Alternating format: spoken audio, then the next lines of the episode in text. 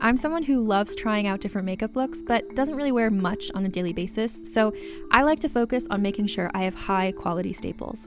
And whether you like a fresh face, full glam, or somewhere in between, you've probably seen Thrive Causemetics Viral Tubing Mascara. I've certainly seen it everywhere. You know, the one in the turquoise tube? So, that mascara, along with all of Thrive Causemetics beauty products, are certified 100% vegan and cruelty free, which I look for in makeup, and they've got excellent quality to match. And something I didn't know from all the mascara videos I've seen is that for every product sold, Thrive Causemetics donates either that same product, another product that is needed more, or a monetary donation. They've worked with over 500 nonprofits to help with a wide range of causes like supporting cancer survivors, people experiencing homelessness, education access, and so much more. Knowing that makes me feel even better about using their products. And I do enjoy using them. Like I said, I like having high quality staples, and so my favorites are products that are multi purpose, like the Brilliant Eye Brightener. It comes in a bunch of colors, and I like using them as eyeliner, eyeshadow, and even highlighter. Thrive Causemetics is luxury beauty that gives back. Right now, you can get an exclusive 20% off your first order at thrivecausemetics.com slash thrive. That's Thrive Causemetics, C-A-U-S-E-M-E-T-I-C-S dot com slash thrive for 20% off your first order. Hey there. Ever wonder what happens to all those amazing screenplays that never make it to the big screen? Well, wonder no more. Welcome to Table Read Podcast, where we bring those undiscovered gems to life. Picture this talented actors giving incredible performances with the occasional laugh or blooper thrown in, produced by award winning pros. From drama to comedy, TV pilots to feature films, there's something for everyone. And guess what? We release new episodes every week, so don't forget to hit that subscribe button. Table Read Podcast, where great stories finally get their chance to shine.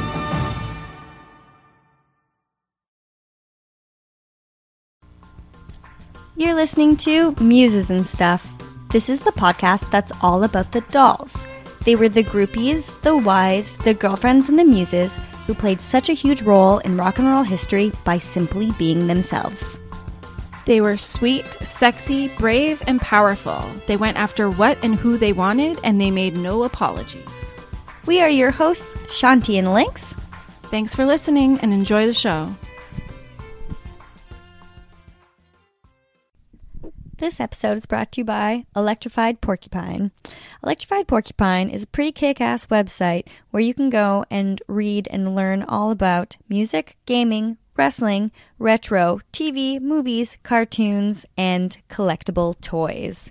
So go to electrifiedporcupine.com and have a look around. See what you like. Here we are for another episode of Muses and Stuff. Hi, Lynx. Hey, how's it going? Um, it's going great. I'm so happy to be sitting here with you Me too. to record this episode that I have been working hard on for quite some time now. Yes, well, this woman certainly deserves the proper amount of attention. So I'm real excited to hear about her. I, I only know broad strokes. So Okay, well, we're going to get into it. And Yes. the wonderful, amazing, amazing person that we're talking about is Yoko Ono. yes, finally getting to this episode. Yeah, I remember being um, at Abbey Road Studios this summer and being in the little gift shop, and I kind of overheard somebody talking a little bit of, like, throwing a little bit of shade at Yoko. Oh, Oh, yeah, yeah, yeah. And I remember just kind of talking to the guy that was working at the front desk and being like, I'm going to be addressing this soon. Although it's taking me longer to get there. I don't know. It's, you know, um, not that I've been putting it off, but it's just like I started this book when I was traveling. I brought it with me. And so I almost was reading it for kind of months. Um, and I made the mistake, and I'm not doing this again because this is how I've been doing it, and I'm not doing it anymore. I'm taking a page from your book, and I usually read a book, put notes in it, Yeah. come back to it, write out the notes. Yeah, I can't do that. Well, it takes a super long amount of time. But the thing is, is that I want to enjoy the book fully as I go I, through it. I totally understand because I'm the same way. It's it's annoying to stop every time you need to take a note and like write it down, but in the end it is easier and you don't miss out on little things that, you know, Yeah. you can't put I mean, otherwise you're just putting notes in like every page. Well, that's exactly what ended up happening. My friend Henny ended up borrowing the book when we were in Edinburgh, and she's like, "Sean, do you have a page marker in every on every single page?" And I went, "Yeah, I know, I know. I just need to reread it, basically." yeah. Um, so I so I did. Um, but also I just wanted to make sure that I did this relationship justice. Do you know what I mean? For sure. Um, because Yoko Ono is one of the most magnificent humans on this earth, and in a way, she has been vilified as the woman who broke up the Beatles, which, as we know, is not It's true. ridiculous. I mean, Yeah. I mean, okay, yes, but not in a bad way. No, it's John who made those decisions. Just because she was in his life at that time doesn't mean that she was, you know, influencing him in some crazy way. Yeah, and um, Everyone just wants to blame the women. Yeah. So I read something or I saw something and it made a lot of sense to me. Um, you know, John Lennon was walking down the street one day and somebody yelled at him, When are the Beatles going to get back together? And he yelled back, When are you going to go back to high school? Like things come to an end. Yes. You have to grow up and you have to move on. There were numerous factors contributing um, to the Beatles' end. As much as George was searching for life's meaning, every member of the band got were getting so huge and powerful individually, and um, you know we can't forget the death of Brian Epstein. Yeah, absolutely. There was many deciding factors in them splitting up, and uh, it's a good thing they did too, because otherwise we would have missed out on a lot of other music that they made. It was just, it was time, though I can understand at the time being upset about it. For sure. But yes, all things must pass. You got that right. all things must pass away. It's been a very comforting album to me lately. Oh yeah, So, speaking of listening to albums, I listened to John and Yoko's albums, um, his solo stuff, her solo stuff, and uh, it really came together for me extra hard when I saw the Beatles story in Liverpool. Um, and it was so nice. I was there with my friend Max, and uh, it, we took two hours to go through the whole thing. Um, right from the beginning, they had a recreation of the cavern, and then the very last room of the tour was the right, white room with like the recreation of the white piano, and it was so emotional. And I just stood at that last room and just Max just held me and I cried. It was beautiful. Um but it was really moving the whole thing like reading about them, listening to their music and really just feeling the essence of their love and connection because it was 100% cosmic. It was and it sort of feels cosmic that we're recording this today because thanks it- for reminding me. yes, it's John Lennon's birthday. It's uh, October 9th. Yeah. And Sean Lennon's birthday, Uh yeah. which is crazy. Absolutely. Yeah. So John Lennon was born October 9th, 1940 in Liverpool. Mm-hmm. And um, Sean was born in 1975, I believe. Um, and also in on this day in 2007, Yeah. Yoko had put up the Imagine Peace Tower. Mm-hmm. And so this tower um, was in honor of him. And uh, it's just got Imagine Peace in 24 different languages. It's got 1.5 million messages of peace that Yoko had collected. So Yoko Ono is like this tower. She is this flame that keeps burning for John and for Sean. And she has made it her life mission to spread the message of peace Yes. and um, she's got one of the best social media presences. Yeah. So inspiring. Every day she puts out this a little piece of wisdom and makes you think for a while and Oh, she's my she's our most I think retweeted person. for sure, for sure. Yep. And she's got a really interesting backstory. which I can't wait to tell you about. Yes. Um, now, when, uh, yeah.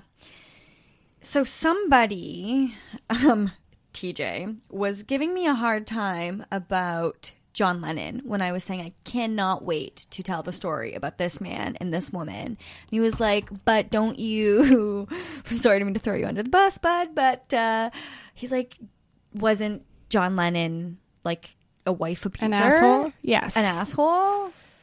And how can you um be you know and it's like you know he was john lennon and yoko ono were both like children of war Mm-hmm.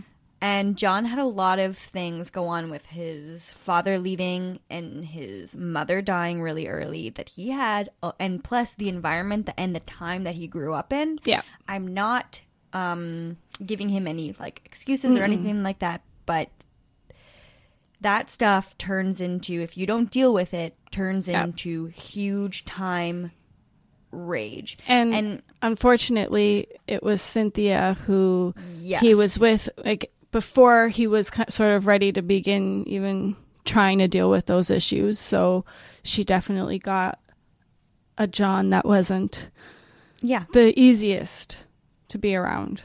Yeah, and it was with Yoko that John confronted this side of himself, where he was able to exercise the explicable pain um, that he had long harbored within because of the rejection from the rejection from his mother when he was six years old.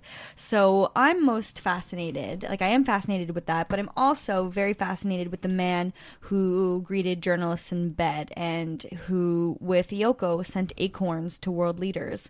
Um, to grow two oak trees for world peace. Right? So they have a poetic, romantic. Yeah, and he definitely tried to better himself. o- o- mm-hmm. you know, the older he got. So, mm-hmm.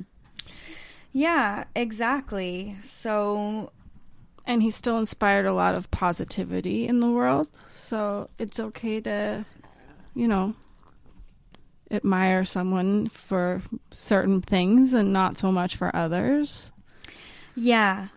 I took a lot of my information from the book Days That I'll Remember Spending Time with John Lennon and Yoko Ono that was written by Jonathan Cott. It was amazing. It was really, really fabulous. I get into it pretty thoroughly, but I would definitely encourage other people to go ahead, pick it up for themselves. Um, and I'm just going to start off with one thing that he says about uh, John and Yoko before we get into, um, you know, Yoko's Yoko's story. story. Both of them joyfully embraced their roles as holy fools. As the Bible says, she, his pupil, paramour, wife, and then after their enforced parting, an abbess of Covent. So, he says, Yoko still has her uncomprehending and abusive detractors, but those of her admirers who have followed her more than 50 year career know that what is rightfully due to her is not only the offering of compassion to a grieving widow, but also the recognition of her extraordinary accomplishments as a painter, sculptor, p- photographer, filmmaker, poet, video artist, composer, singer songwriter, pioneer of conceptual and performance art, and peace activist. Wow. Yeah. She's worked with many musicians. Um, she's read an ode to peace at the opening ceremony for the 2006 Winter Olympic Games. And then, as I said, the memorial um, for John, the Imagine Peace Tower, which is in Iceland. Um, No. yeah. Yeah. Yeah, if you think Yoko Ono was just a wife or you know, a tag along or whatever crazy thing you might be thinking, that's just because you're misinformed. But we're going to inform you. Yes. Okay. Born February 18th, 1933, today Yoko Ono is 83 years old. She can claim a lineage purporting to go back to a, 19, a 9th century Japanese emperor on her dad's side. Um, her dad was a banker and an established classical pianist, and she was born in Tokyo, Japan, and was the eldest of three children.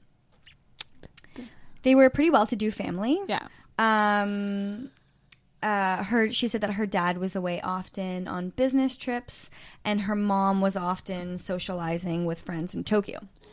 I think I read somewhere that um, sh- her family was like one of the fourth or fifth wealthiest of Yeah.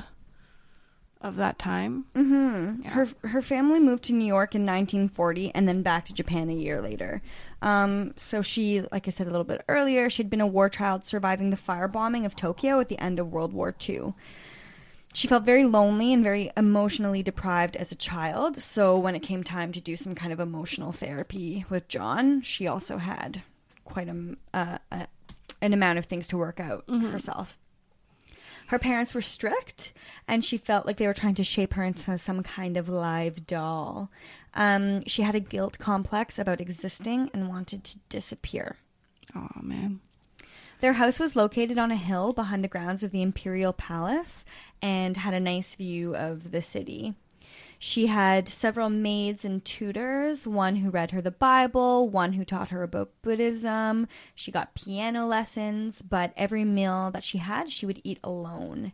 Um, and the only person that would be there would be her tutor, who just watched her silently. It's interesting. Um, her and John both have sort of the absent parent kind of thing happening there. Um, things went really bad for her family when she was uh, 12 years old and they lost everything. They had to go down to an underground bunker. Her dad was imprisoned in a Chinese run prison camp. And so her and her mother and siblings took refuge in a rural village where they sold their belongings out of a wheelbarrow. Wow. Um, she was teased by kids for being a westernized city girl and found solace in the sky and looking up at the clouds. That's definitely prevalent in her work. Yeah, clouds became a very important part of her and John's um, life and connection, and still to this day, she talks a lot about the sky. After the war, she attended an elite school um, where she had classmates who included Emperor uh, Hirohito's two sons, as well as the internationally acclaimed novelist Yukio Mishima, who later became a pop star in Japan who would be like uh, an equivalent to Mick Jagger. Um, she graduated in 1951 and was the first female ever to be accepted as a philosophy student at its associated uh, Gakushuin University, but dropped out after two semesters. That's Go, pretty cool. go Yoko, yeah. Go. When she was 19, she joined her family in New York, where her dad was working in a bank and enrolled at Sarah Lawrence. Awesome. There, she wrote music, poetry, and painted, but none of it thrilled her. That's also when she created her match piece when she light a match and just watch it go out. Hmm. So I think she was very depressed at that time. After three years, she left university, moved to Manhattan, and eloped eloped with a young Japanese composer. They were married for six years and spent much of that time apart, but remained artistic collaborators. She said that there was a lot of pressure, intellectual, social, and academic, and it was uh, and bourgeois, and that she had to rebel from it. And thinking back on it, John had a similar a similar feeling when it came to art school. So he would say things like, um, you know, the people walking around with art on their pants, like you know, paint all over their jeans, but nobody was a real artist. Art school's an interesting thing, just teaching art in general, since it's so subjective. I can see how to some artists it can be very stifling to try to like go to school for that. Yeah. So he said that it was good for drink, for the drink and the women, but other than that, it didn't really do much for him. Um, Yoko ended up writing Grapefruit, and she says that it was a cure for myself, but I didn't know it. It was like saying, Please accept me, I am mad. Hmm. So, Grapefruit is the one that has all of the little instruction pieces, like breathe, Okay. live, Yeah. feel. Yeah, I actually ordered it. Cool. It's in the mail because you can't find it anywhere. Like you can't like get in a library. Yeah. so it's on its way. Um, she rented a loft, a baby grand piano, and had concert loft parties, which fees- featured a roster of the Avant-Garde Hall of Fame. During her first solo art exhibit in July of 1961, she thought it was going to be amazing. She even wore a dress. Five people showed up to it. Well, it shows you you can't be discouraged by things like that. Mm-hmm. Mm-hmm. Obviously, things got better. Mm-hmm. Um, and you know, she wrote a bunch of poems. She made a film called Fly. Um, do you know which one that is? With the, it's just a movie with um, like a fly stopping on the body of a naked woman. Um, and I could go on, but it would take me all day long to talk about all the things that she's done. But if people are curious, you can check out a book called Yes Yoko Ono, which uh, fe- like is a thorough collection of all of her stuff from the 60s to the 2000s. Um, yeah, so she was a real badass, and she made super awesome art before she even met John.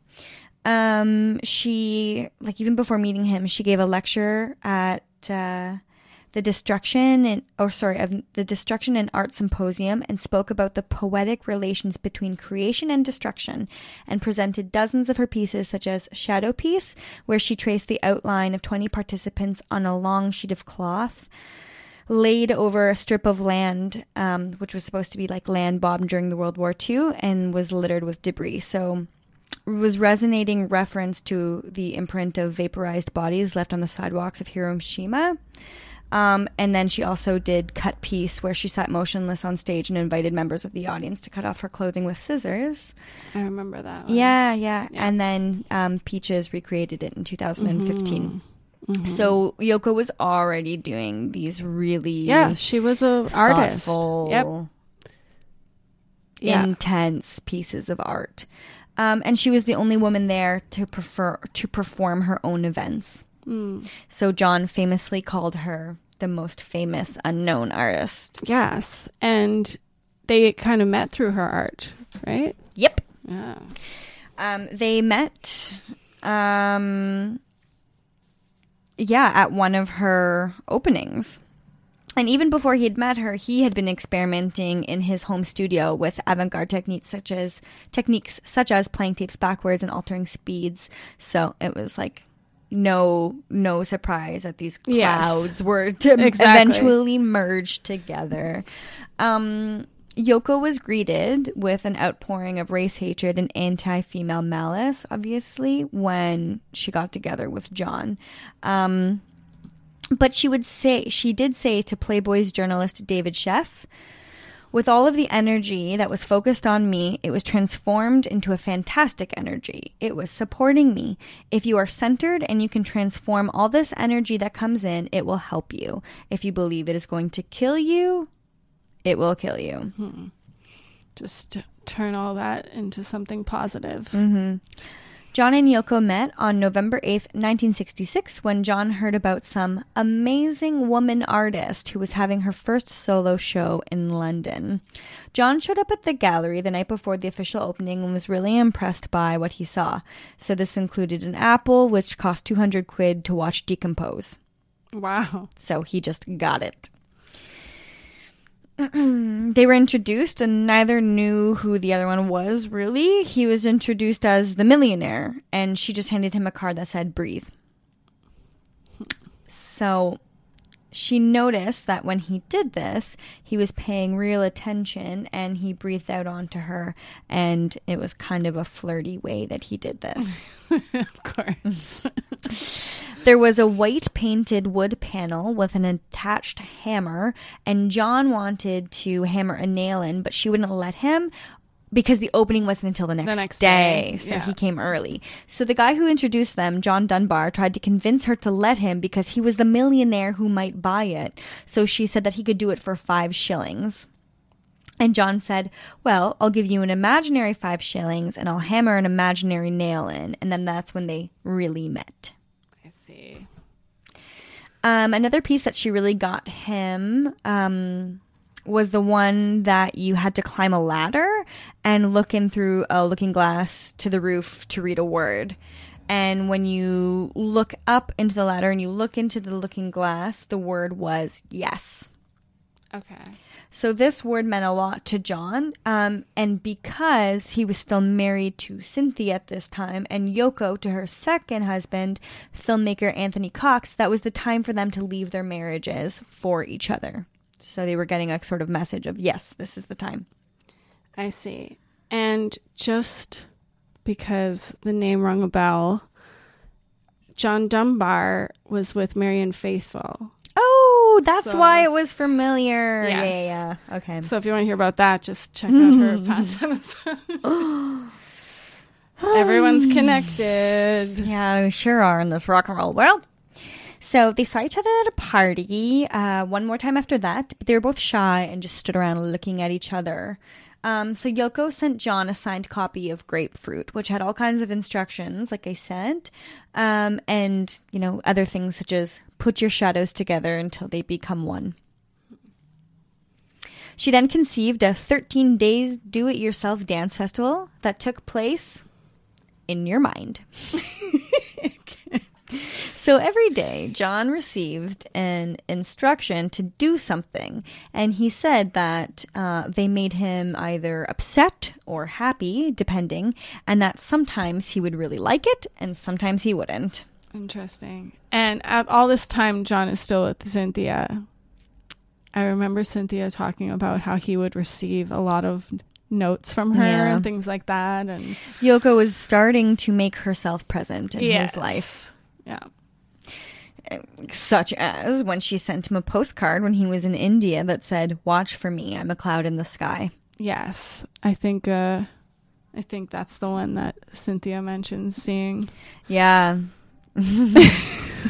so when he returned from India, one of the first things he did was call Yoko, even though he was still with Cynthia, and he just thought that it's now or never. It's time to get to know her now. Mm-hmm. So Yoko went over to John's house and he played her all of his tapes. They ended up on their first date making an album together, improvisational, no planning. They released it at the end of 1968 and it was called Unfinished Music Number One Two Virgins. And I really like the name of this album, and I'll get into it a little bit more of what I think that the album title means mm-hmm. based on how their relationship ended up progressing and what they ended up doing for each other. John describes this night of uh, hanging out with Yoko in a book by Pete Shotton called John Lennon in My Life. And he said to this guy, Pete, I haven't been to sleep. I was up all night with Yoko. It was great, Pete. He then asked his friend to find him a new house because he wanted to live in it with Yoko, to which Pete asked, Just like that? Yeah, just like that. Just like that. This is it, Pete. This is what I've been waiting for all me life. Fuck everything else. Fuck the Beatles. Fuck me money. Fuck all the rest of it. I'll go and live with her in a fucking tent if I have to. I can hardly bear to be away from her for a single moment. Wow. He's just smitten. Head So- over heels. Yeah, I'd say so. Between May 1968 and October 1973, they rarely spent a day apart, besides the 18 month um, period that John was With away from May Yoko. Pang. Mm-hmm. Yeah. So John said, I always had a fantasy about a woman who would be beautiful, intelligent, dark haired, high cheekboned, free spirited artist a la Juliette Greco. John wrote in his posthumously published book, Skywriting by Word of Mouth. My soulmate, someone that I had already known, but somehow had lost. After a short visit to India on my way home from Australia, the image changed slightly. She had dark eyes and was oriental. Naturally, the dream couldn't come true until I had completed the picture. Now it was complete. Hmm. John characterized their union as two minds, one destiny, and to publicly celebrate this, they accepted an invitation to participate in the first National Sculpture Exhibition. They created a white wrought iron circular garden bench under which two acorns were to be planted in two white plastic pots on an east west axis, symbolizing John and Yoko's embrace of their two respective cultures, their hopes for peace, and their love for each other. It was titled Yoko by John, John by Yoko. And the exhibition catalog, uh, he explained that this is what happens when two clouds meet. Mm hmm. Um, but the acorns couldn't be planted because it was on church ground and they were not married. Um, so they didn't exactly, it didn't fit in, you know, which is kind of like a metaphor for them. Do you know what I mean? Yeah, yeah, like for they sure. weren't totally accepted for a variety of reasons. Um, so the acorns found an adoptive home a short distance away, but they ended up getting stolen by Beatles fans. Aw, come on. Yeah. It was at this time that the Beatles were recording Abbey Road. Patty and Yoko both contributed to the song Birthday. They uh, both contributed the hand claps, and that was like the first time that they were like with Yoko in the studio together. Um, Apple also released John and Yoko's album in 1968, which uh, faced public outrage because that was the album cover where they were both standing naked. John originally just wanted to be Yoko standing naked, and he was like, I can't just put her out there. like, I've got to yeah. be there with her. Good. Yeah, yeah. And so he took it with um, a Nikon self timer, um, and many stores sold it in plastic bags with their faces showing only. So it's kind of like the relationship. He meant it to be pure and truthful, and it ended up turning to this huge outrage. So John had said about it We're all naked, really. When people attack Yoko and me, we know they're paranoid.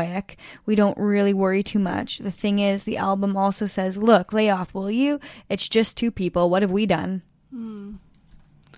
Yeah, I feel bad for them. They must have. I mean, it's hard not to let things like that get to you. You know, even the strongest people have their moments. Yeah. At least they had each other. Mm-hmm. They sure did. Hmm. So he said that once they started being more natural in public, they really got a knock in. Um, but anyways, she was the one that introduced John to Andy Warhol and says that Andy was one of the most sensitive people she'd ever met, and they would often go to dinner together. Um, one thing that they did together around this time as well was a film called Smile, which was taken with a high speed camera and shows a close up of their face smiling for 41 minutes in slow motion. Of it, John explains Yoko and I think that if everyone is sending out happiness to agree here and there, or non violent or non hateful vibrations, they're bound to counteract some kind, some of the hate, even if you're doing it in a room like a yogi, and I believe you can. Yeah all of um Yoko oh yeah so during the interviews that Jonathan Cott would do with uh, John Lennon, a lot of the times Yoko would be the one to come in and remind John that he had time to go do something, record something, or be somewhere. So she really started to kind of help him, Kind of like uh, a PA manage type his life as well. Yeah. Yeah. Um. So, with the White Album that was released in November of 1968, I think it's a pretty good example of how the Beatles had turned into a one for one and none for all, which is what they called it. Um, each song on that album was an individual song besides the song Birthday, which they got together quickly to do. Um, it was George and the band, John and the band, etc. Yeah. So a good way of putting it is when John says, The old gang of mine was over the moment I met Yoko. So, Yeah. you know, there you go. I didn't consciously know it at the time, but that's what was going on. As soon as I met her, that was the end of the boys, but it so happened that the boys were all well known and weren't just the local guys at the bar. So it's like, yeah, man, like if you have brothers or something, or like a best friend, that's a dude. What happens when he gets a girlfriend, you know? It's Yeah. not, it's, And again, they were already having their issues within the band. They were already, you know, if anything, it was finding Yoko that kind of gave him the kick he needed to do what he was going to do anyway, you know? Yeah. It might have just taken him longer. Yeah, they'd been breaking up for a while. Everyone had tried to leave at one point Yeah. or another. And yeah, the death of Brian Epstein took a huge toll on the band. He was the fifth member. Mm-hmm. Yeah, and it was on uh, during one of the Let It Be rehearsals. Paul reminded John and George that since his death, they had become disengaged from their music, their music and each other. Yeah, so the Beatles played their final performance on the rooftop on September 20th, 1969. John disbanded the Beatles once and for all. He said, I started the band, I disbanded it. Simple as that. The other Beatles did not publicly confirm this until December 31st, 1970, and Paul filed a, la- a lawsuit in order to dissolve the group. Yeah. In 1969, John, with Yoko's help, started to release a lot of his burdens, both from their divorce. Both of their divorces went through, and John wrote a song called Julia, which is, uh, I like the way that the author of the book describes it, a haunting solo track which mixes imagery of a woman and mother and lover interlaced in his memory.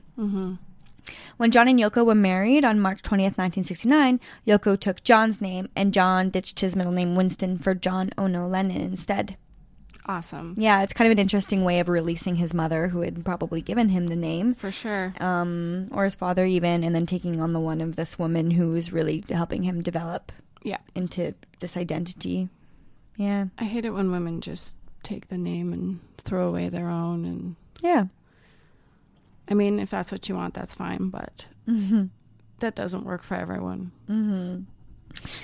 Five days after they got married, they decided to have their first bed in for peace in the Netherlands at the Amsterdam Am- Amsterdam Hilton.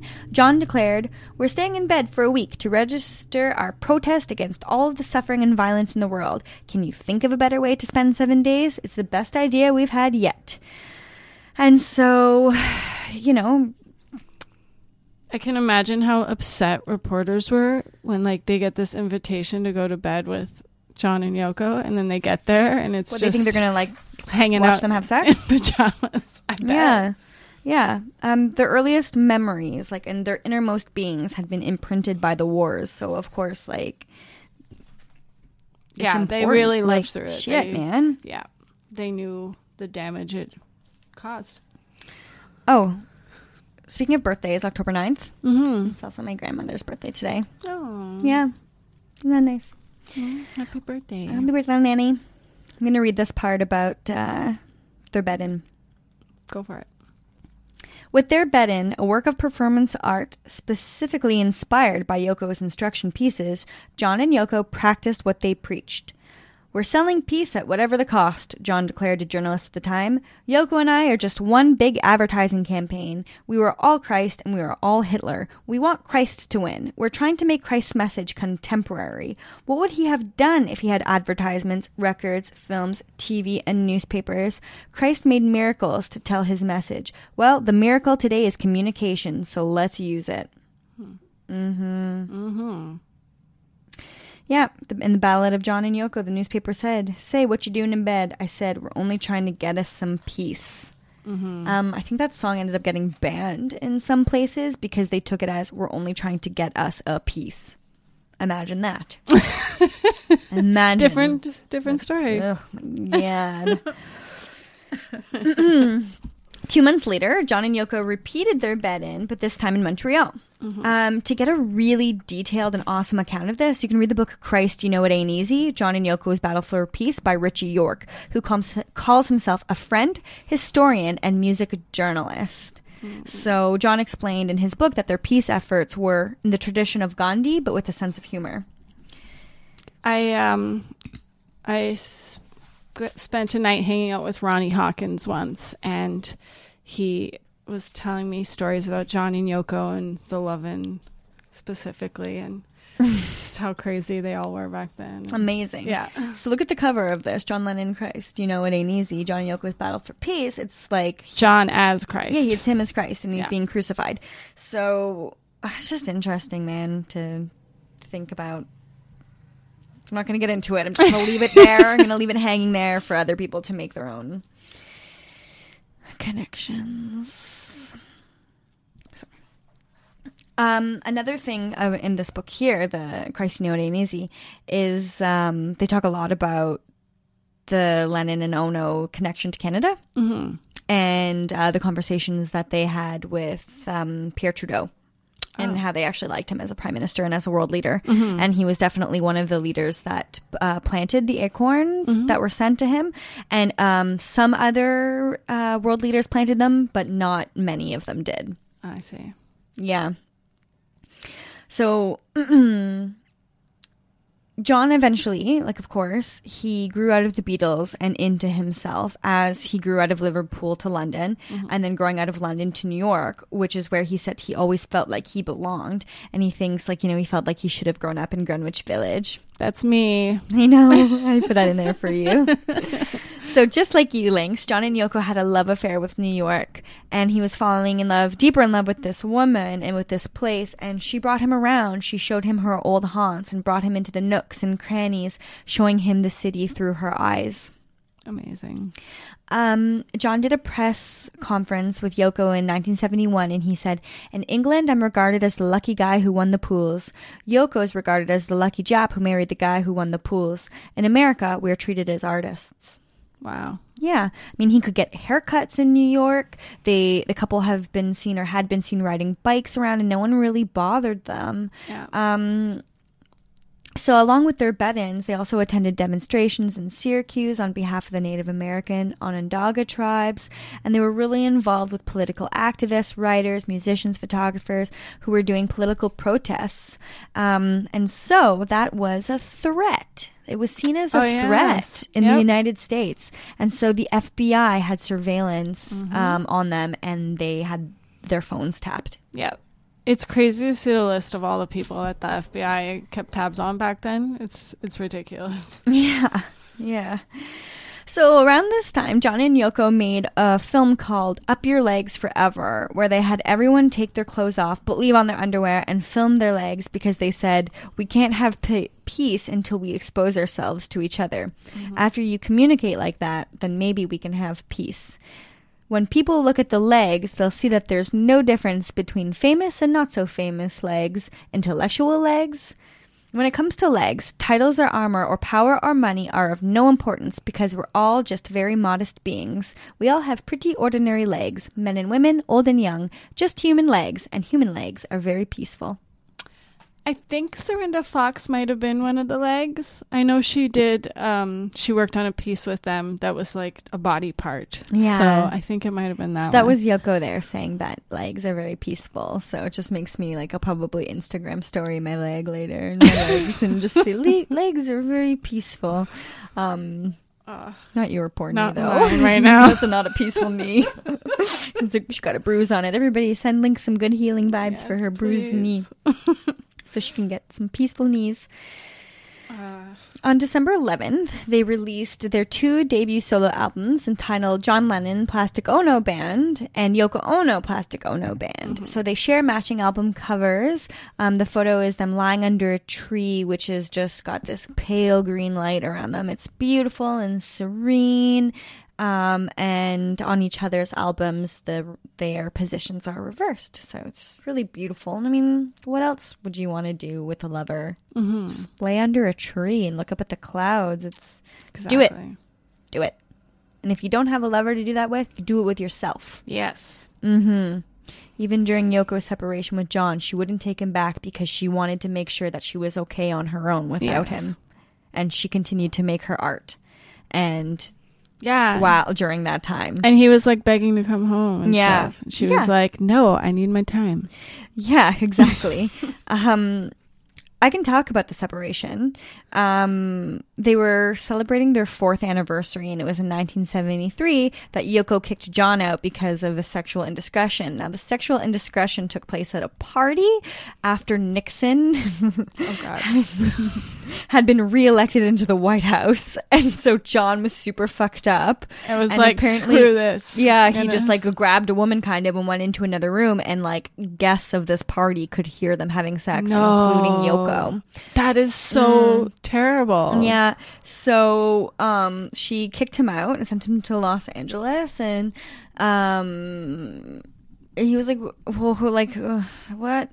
So they ended up deciding together that May Pang, who worked as their assistant, would to would, would accompany him Yes. on this journey. So she publicly became, and they didn't tell her specifically, you're going with him so that you can have sex with him and so he can da da da. But That's it what happened. happened. Yes. And like they both curated it so it would happen that way. And it did. And I guess if um, your husband's gonna cheat, you can choose who he's gonna cheat with. Mhm. It That's was- a little better It was than 18 month lost weekend where he'd call her over and over again. Can I come home? No. Can I come home yet? No. And he was hanging out with Harry Nilsson and Keith Moon and just like I can imagine how crazy that period must have been. Mm-hmm. Yeah. So She forgave him though. she did, yeah. Yeah. Actually, it's a pretty funny story about like Elton John bringing them back together. Um, when Elton had asked John to play at one of his shows, and Yoko was in the audience but didn't tell John. Then backstage after. Aw. Yeah. Um. So I'm going to talk a little bit about how they engaged in primal therapy together to really get some of the like gunk out of their system. Mm-hmm. Um, the the primal therapy was a way of kind of breaking down them, like breaking them down, so that they could look into the mirror of their soul. Um. And yeah, I guess What is primal therapy? Okay. Is that like when people scream and things? Yeah, yeah, pretty much. Um, so there was this California psychotherapist named Arthur Yanov, um, who was in, was interested in the book, or sorry, like into interested in the primal scream. And actually, it was a book. John passed the book over to Yoko, and um, they said something rang a lot of bells. The book described a novel therapeutic technique that Yanov called primal therapy, which involved a patient re experiencing repressed childhood pain and traumas through emotional and cathartic outbursts called primals. Yeah. So the uh, the psychotherapist said he about John. He was just one big ball of pain. This was someone the whole world adored, and it didn't change a thing. At the center of all that fame and wealth and adulation was just a lonely little kid. And then John would later say that, like most people, his ability to feel had been switched off, and that primal therapy had provided him with the means to switch back into being a baby and to re-experience the world like a child. The thing, in a nutshell, John declared, is that primal therapy allowed us to feel feel feeling continually, and those feelings usually make you cry. That's all. So, a really good example of this in a song is the song "Mother." Yeah.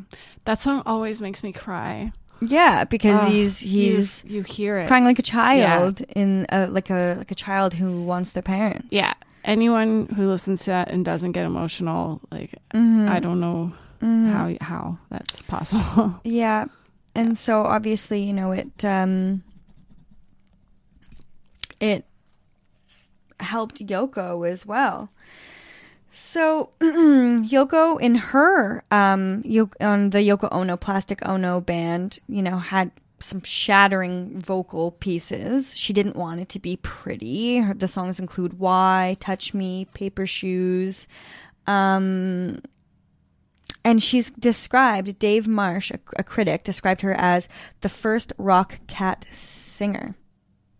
So, to the astonishment of many of Yoko's one-time detractors, this is Jonathan Cott speaking, Yoko Ono Plastic Ono Band has proved to be an abiding influence on punk, new wave, no wave, noise rock, and electronic musicians throughout the world. yeah, for sure. Fuck yeah, Yoko! She was definitely like a, a punk Mm-hmm. Kind of singer. I mean, she really belted it out. they played her album on a radio program, the entire thing, and um, this radio DJ called Alex Bennett had said, It's not like anything you've ever heard before. There are people who are going to love it and people who are going to hate it. But I think that in 1980, music will probably sound like this. So some people kind of called in or wrote in, I dig it. Some people said, It's scaring me. Yeah. Yeah. I like Yoko's uh like woman power song. Woman power. She's amazing. Yeah. When, um, oh yeah, okay, so we'll talk about the birth of Sean in 1975. The couple took a five year break, undertaking what they had called the spring cleaning of our lives. Mm-hmm. Um, they had tried to have a baby for a while. Yoko had some miscarriages and even gave birth to a stillborn child. Oh no. She had a kid before as well, right? She has another, yeah, she had a daughter yeah. um, with a previous, uh, with one With of her, her previous husbands. husband. Yeah. Um, and yeah, of course, you know, John had Julian. But the daughter was Um, not in her life. Yeah, she was there. Really? often like there are pictures of yeah with john and her daughter but i can't remember the name of her daughter off the top of my head but I thought her daughter was taken away from her. i don't know oh shit i don't know why would her daughter be taken away from her I thought her husband um when they divorced, mm-hmm. like he went he purposely made sure that Yoko couldn't contact her daughter. oh okay that slipped by me I'm Thank not you. sure okay now. I, No. th- I thought maybe you would know. oh no sorry guys I fucked up um when they had this baby, John took up yoga with the gray haired lady on TV and kind of became the house husband, priding himself on being able to make bread. Yeah. Um, David Bowie was actually an important person in Sean Lennon's life. And just like another great reason to go follow Yoko on social media is because she lets you into these kind of little stories where she said that when John and um, that John and David respected each other. They were well matched in intellect and talent. As John and I had very few friends, we felt David was close as family. After John died, David was always there for Sean and me. When Sean was at boarding school in Switzerland, David would pick him up and take him on uh, trips to museums and let Sean hang out at his recording studio in Geneva. Hmm. hmm um, they released Double Fantasy in 1980, and they had previously told their fans in 1979, so they had kind of broke their five year of no work. Yeah. Well, um, they they wrote to their fans in 1979 a letter uh, entitled "A Love Letter from John and Yoko." To people who ask us what, when, and why, they say, Remember, our silence is a silence of love and not indifference. Remember, we are writing in the sky instead of on paper. That's our song. Lift your eyes and look up in the sky, and you will see that you are walking in the sky, which extends to the ground. We're all a part of the sky more than of the ground. Hmm. So, Double Fantasy was created over the telephone when John was traveling with Sean, and John and Yoko were both writing songs for each other. Um, and it was the first recording they had made in five years. So, for example, like to talk about this cosmic connection that they had. They had this song. Um, John called her and said, "I've written this song called Beautiful Boy," and Yoko said, "Oh, well, I've written a song called Beautiful Boys." So both of the songs are on Double On Fantasy. Cool. Yeah. Um, he said that it was a contemplation for five years and then three weeks of writing. And in terms of collaborating, they again called this work together uh, Resurrection. And I think we can go back to the album um, Two Virgins because it was almost like when they met each other, they were born again Yes. Gotcha. In many ways. Mm-hmm. So I think that even that album title was kind of prolific of how their relationship were to continue with each other. yeah. John says that he collaborated with other people other people before, like Elton John or David Bowie, but other than that, the only real person he ever chose as a collaborator as a collaborator was Paul McCartney because it was Paul who brought George and George who brought Ringo. Um, so he says Paul McCartney and Yoko Ono ain't bad picking. Mm-mm. Um, yeah. hmm hmm So, continuing on the theme of women and motherhood, on the song, on John's song Mother, there's a death bell at the beginning. And then at the beginning of Just Like Starting Over, there's a wishing bell of Yoko's. So, this is a nice connection between how John was able to evolve and move through his trauma from the death bell to the sweet bell I see. like a, a moving on, a Yes. starting over, a resurrection. Lighter. He's a, li- yeah, lightness. He says that to him when he calls Yoko mother. It's because they have a child, and that it's natural for parents to refer to each other and mummy as mummy and daddy. But also, she is mother superior. She is mother earth. She's the mother of my child. She's my mother. She's my daughter. The relationship goes through many levels. Mm-hmm. And John says, It's just handy to fuck your best friend. That's all. That's what it is. And once I resolved the fact that it was a woman as well, it was all right. Because I never really had any woman friends before.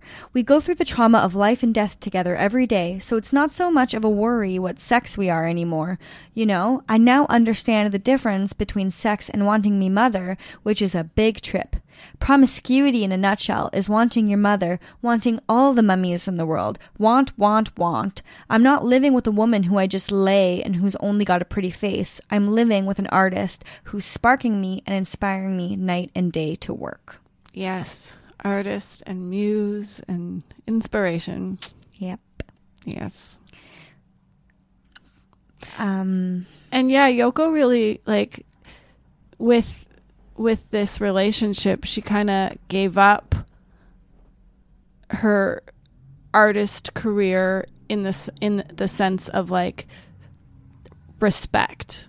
Like the minute she got with John, a lot of people kind of forgot the fact that she was an established artist like before him and um there are always going to be people who who write her off simply because of that fact Totally. even without you know giving her art a chance yeah. Uh.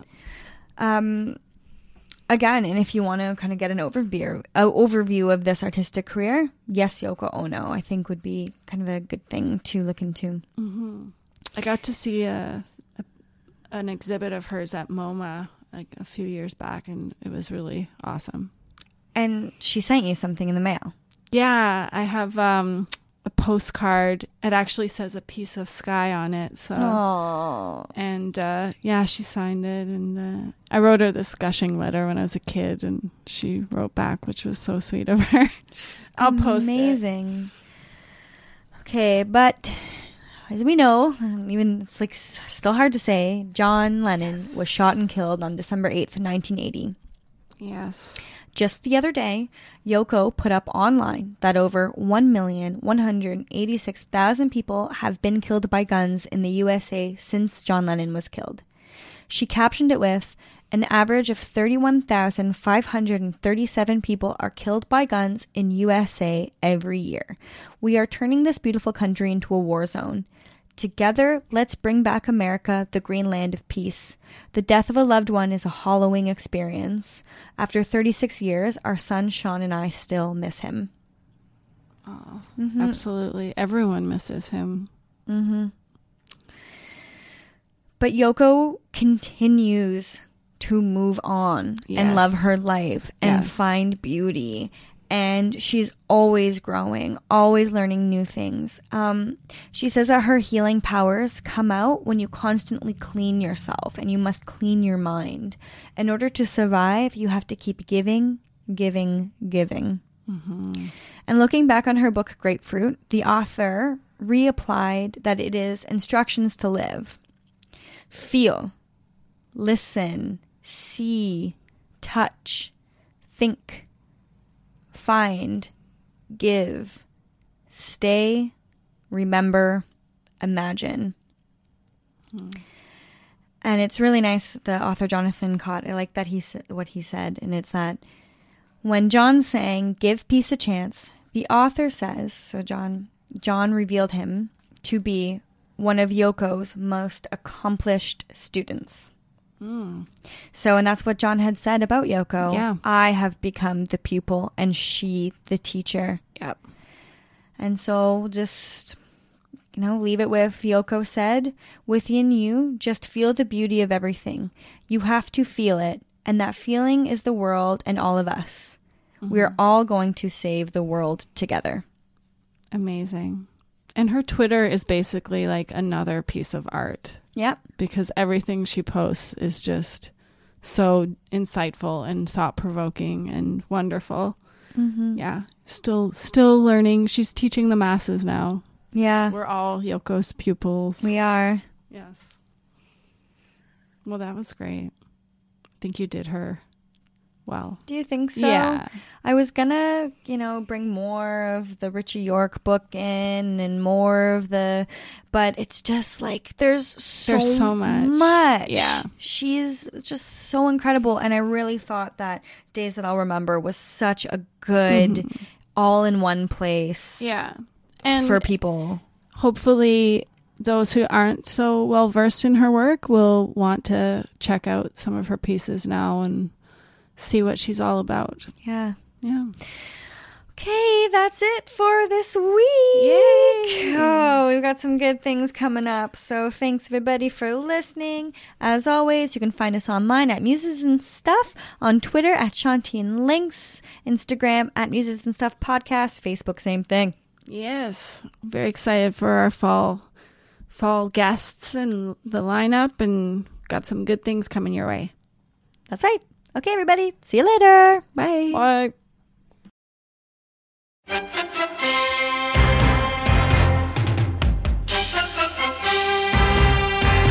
Hello, friends. This is Mark Nell, executive producer of the Table Read podcast, where imagination meets performance. As we wrap up an incredible season one, we want to take a moment to express our heartfelt gratitude to each and every one of you who tuned in and supported us on this amazing journey. Season 1 was nothing short of extraordinary. We delved into captivating scripts that transported us to worlds beyond our imagination, thanks to the brilliant writers who delivered these works. But what really brought these stories to life were the talents of our amazing actors. But wait, the excitement doesn't end there. As we bid farewell to Season 1, we are thrilled to announce the launch of Season 2.